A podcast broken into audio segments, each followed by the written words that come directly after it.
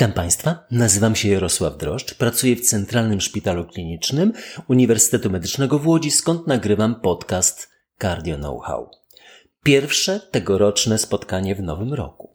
Życzmy sobie nawzajem udanego i szybkiego powrotu do naszych typowych zajęć, leczenia pacjentów ze schorzeniami z zakresu naszych specjalności. Pozostańmy jeszcze mimo otaczającej nas rzeczywistości w radosnych nastrojach świątecznych.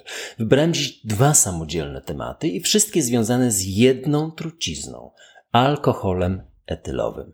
No i zaburzeniami rytmu serca. Pierwszy aspekt arytmia komorowa, drugi arytmia nadkomorowa.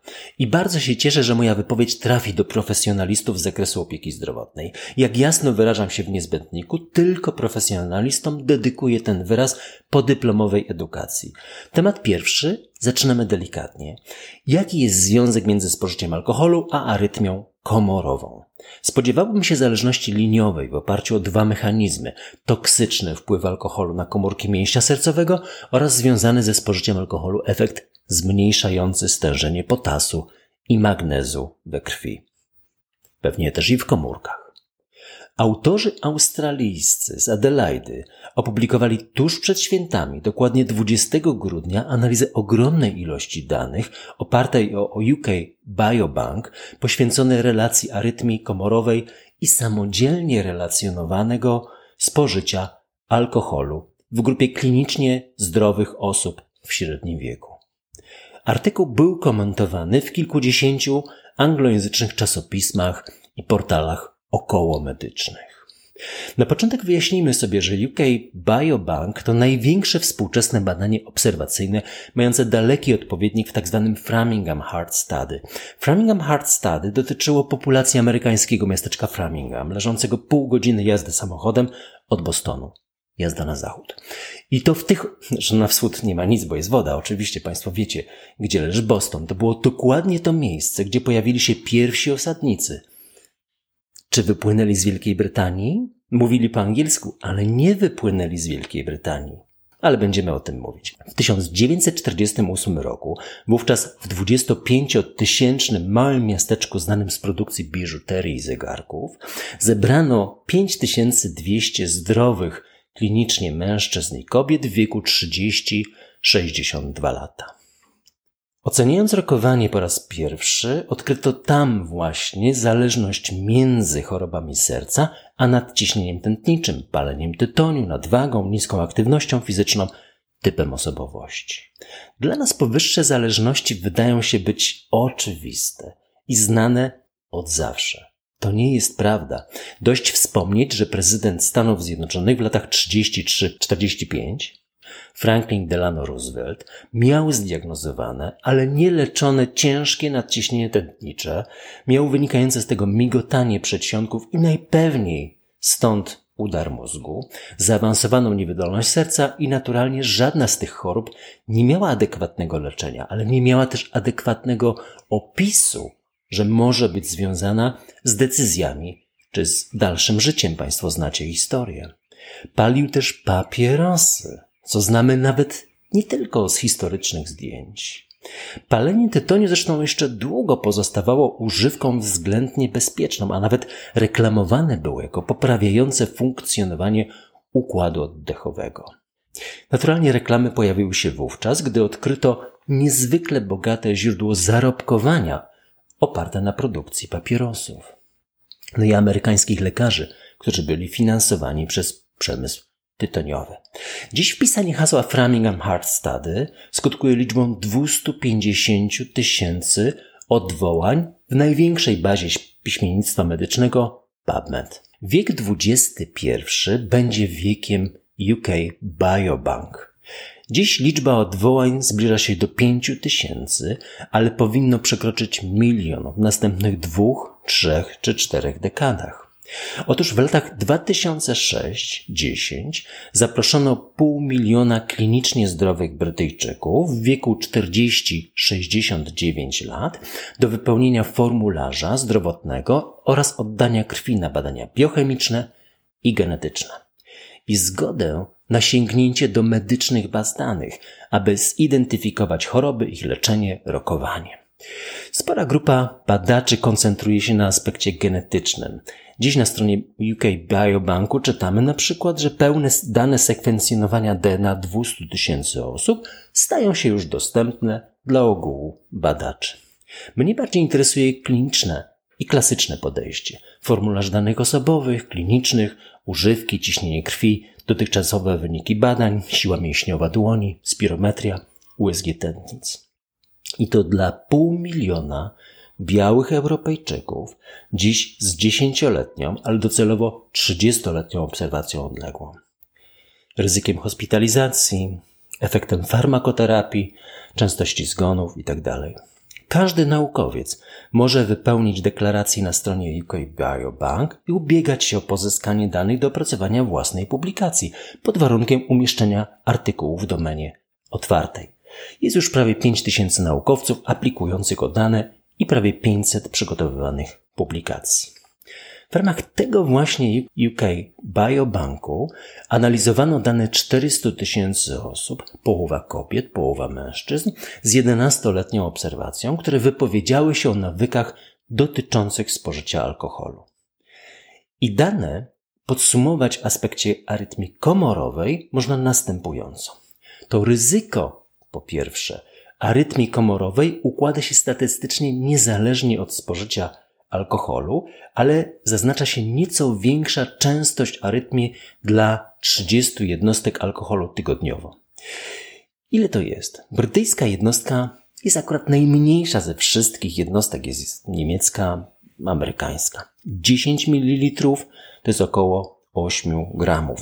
To jest połowę mniej niż jednostka amerykańska. 30 jednostek oznacza 3 butelki wina. Jak dla mnie to bardzo wysoko leży ta granica początku niekorzystnego działania alkoholu w zakresie arytmii komorowej. Po drugie, ryzyko nagłej śmierci sercowej układa się już nie liniowo i prawie płasko, ale w kształcie krzywej J.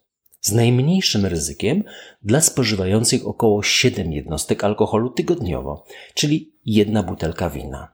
Nieco większe ryzyko obserwuje się u osób spożywających mniej bądź wcale oraz wyraźnie większe ryzyko rośnie po przekroczeniu 70 jednostek tygodniowo. Po trzecie, daje się zauważyć różnicę w jakości alkoholu. Spożycie wina białego i czerwonego wydaje się mieć tu protekcyjne działanie, a znaczenie piwa i mocniejszych alkoholi raczej wpływ niekorzystny.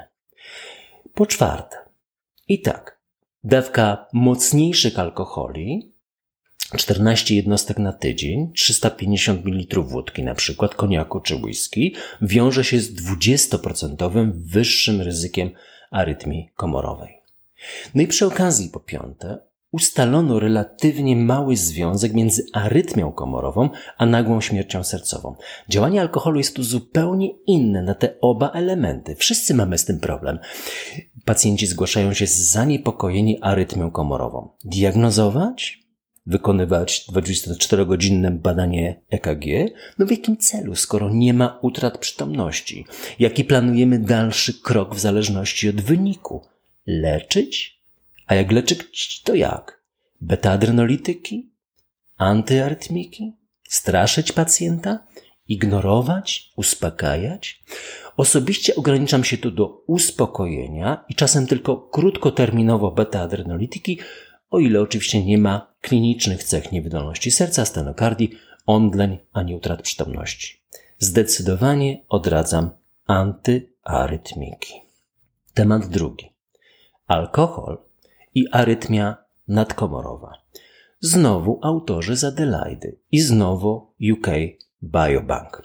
Opublikowany w grudniowym numerze Jack Clinical Electrophysiology i tym razem te same 403 tysiące najpewniej prawdomównych i zdrowych klinicznie Brytyjczyków i 11-letnia obserwacja odległa.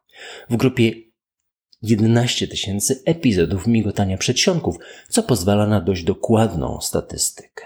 I cztery punkty. Po pierwsze, w całej populacji widoczna staje się krzywa J. ale zdecydowanie mniejszy niż w przypadku arytmii komorowej ten fragment korzyści. Otóż najmniejsza liczba epizodów migotania przedsionków dotyczy subpopulacji spożywającej mniej niż 7 jednostek tygodniowo. Przypominam, że to mniej więcej jest jedna butelka wina tygodniowo. Spadek nie jest może spektakularny, nie przekracza 10%, ale już wydaje się być istotny statystycznie. Powyżej tej wartości jednej butelki tygodniowo wina, szybki wzrost ryzyka migotania przedsionków o 40-50% w grupie spożywającej sporo więcej. Drugi punkt. W odniesieniu do jakości alkoholi to warto zauważyć, że każda, nawet najmniejsza ilość piwa, cydru, to przecież rynek amerykański, zwiększa ryzyko migotania przedsionków, co nie dotyczy wina i mocniejszych alkoholi. Trzecia sprawa. Graniczna objętość wina pozostająca bez związku z migotaniem przedsionków w tym badaniu to 10 jednostek wina czerwonego, 8 jednostek wina białego i 3, tylko 3 jednostki mocniejszych trunków, czyli do jednej butelki wina nieco więcej czerwonego niż białego i 75 ml wódki koniaku whisky tygodniowo. Czyli na przykład butelka koniaku przez dwa miesiące. No i czwarty punkt. Najbardziej stroma zależność, alkohol, migotanie przedsionków dotyczy piwa i mocniejszych alkoholi, powyżej wspomnianych ilości. Należy jednak zwrócić uwagę na europejską publikację niemieckich, niemieckich autorów z Hamburga, opartej o ponad 100 tysięcy osób w wieku średnio 48 lat, wśród których każda, nawet najmniejsza ilość alkoholu zwiększała ryzyko migotania przedsionków. To jedno z najlepszych czasopism kardiologicznych na świecie opublikowało to w połowie roku European Heart Journal. Średnie spożycie w tej populacji to 2,5 jednostki alkoholu tygodniowo, a począwszy od 17 jednostek, dwa wina, tygodniowo ryzyko migotania przedsionków staje się już naprawdę duże. Dodatkowo relacja alkohol-migotanie przedsionków pozostaje niezależna od takich parametrów klinicznych jak objawy niewydolności serca czy biochemicznych jak peptydy natriuretyczne czy troponiny. Nie daje się zatem przewidzieć, który z naszych chorych jest bardziej lub mniej zagrożony migotaniem przedsionków jako konsekwencją niewłaściwego trybu życia w aspekcie alkoholu. Mam pięć uwag osobistych. Po pierwsze, wszystkie powyższe badania zakładają powszechną prawdomówność. No, sam wielokrotnie byłem rozczarowany, nawet w odniesieniu do siebie, w osobistym spostrzeżeniu w tym temacie. Po drugie, zakładana jest też orientacja w kwestii ilości wypitego alkoholu, nawet jeśli zakładamy prawdomówność. Proponuję Państwu test. Po spotkaniu towarzyskim policzcie Państwo dokładnie puste butelki, szacując jedynie wcześniej ich liczbę. Po trzecie, badanie nie obejmuje wieloformatowego działania niekorzystnego alkoholu i nie mówię tu już o pojazdach czy rodzinie. W mojej obserwacji spada napęd do działania, zdecydowanie spada wydolność fizyczna w biegach długodystansowych i odporność. Czwarta sprawa. I powyższe badania dotyczą osób w wieku średnim, na przykład mnie. Jeśli Państwo macie 30 lat czy 40, to zdecydowanie odradzam realizację takiej koncepcji obniżania ryzyka arytmii komorowej metodą przyjmowania niewielkich ilości dobrego alkoholu. Takich badań nie było. 40-60. A jeśli nawet zakładać, że byłoby takie badanie, to raczej spodziewałbym się, że 25-letnie obserwacje mogą uchwycić ścisłą zależność ilości wypitego alkoholu i powikłań. To, co może robić nasze pokolenie, patrząc na naszą kilkunastoletnią, mam nadzieję, perspektywę przyszłego życia, nie może być bezrefleksyjnie adaptowane przez ludzi młodych, którzy mają kilkadziesiąt lat życia zawodowego przed sobą. I piąte. Nikt, naprawdę nikt z moich przyjaciół, których poznałem 30 lat wcześniej, a którzy mieli stałe spożycie umiarkowanych bądź dużych ilości alkoholu, nie osiągnął sukcesu w życiu, na jaki zasługiwał. A część z moich kolegów czy koleżanek już nie żyje. Na przykład mój bliski kolega z mojego roku ze studiów z problemem alkoholowym zmarł w grudniu 21 roku. A jak łatwo zatracić granice w spożyciu alkoholu, to możecie Państwo zobaczyć w licznych obrazach filmowych i w życiu.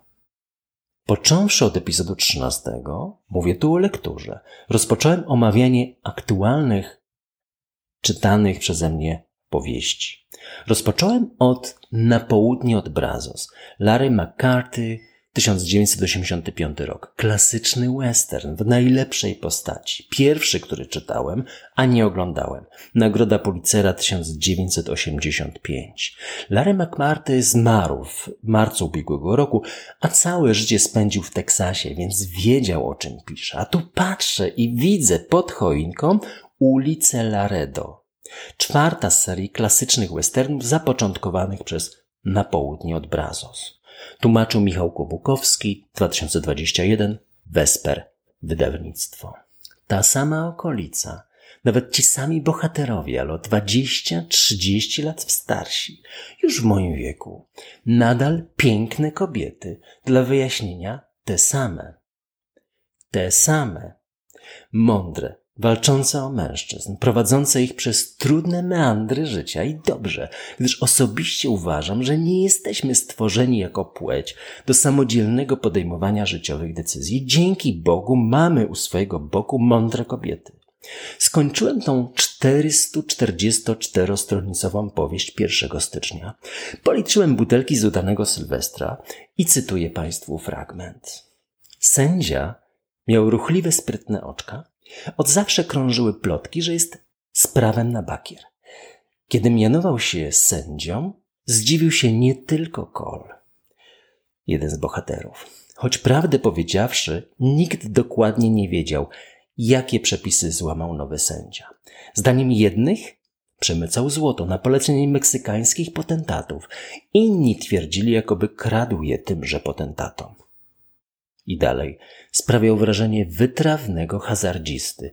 Już samo mianowanie się sędzią w okolicy, w której mało kto czuł sympatię do prawa, było hazardowym posunięciem. Jeśli Państwo będziecie mieli uwagi, komentarze, pytania, kierujcie na media społecznościowe. Będę też bardzo Państwu wdzięczny za promocję tego podcastu. Sprawdziłem, na Spotify jest ledwo kilka gwiazdek. Jeżeli Państwu się to podoba, zaznaczcie no, jedną gwiazdkę chociaż, chociaż jedną. To naprawdę niewiele czasu zajmuje, a jest takie miłe i potwierdzenie, że to, co robimy wspólnie w całej grupie, wymieniałem to miesiąc temu, to e, ma sens. A przez dwa kolejne tygodnie zaskakujące, ale jakże miłe niespodzianki dla Państwa w nadchodzących epizodach. Kłaniam się.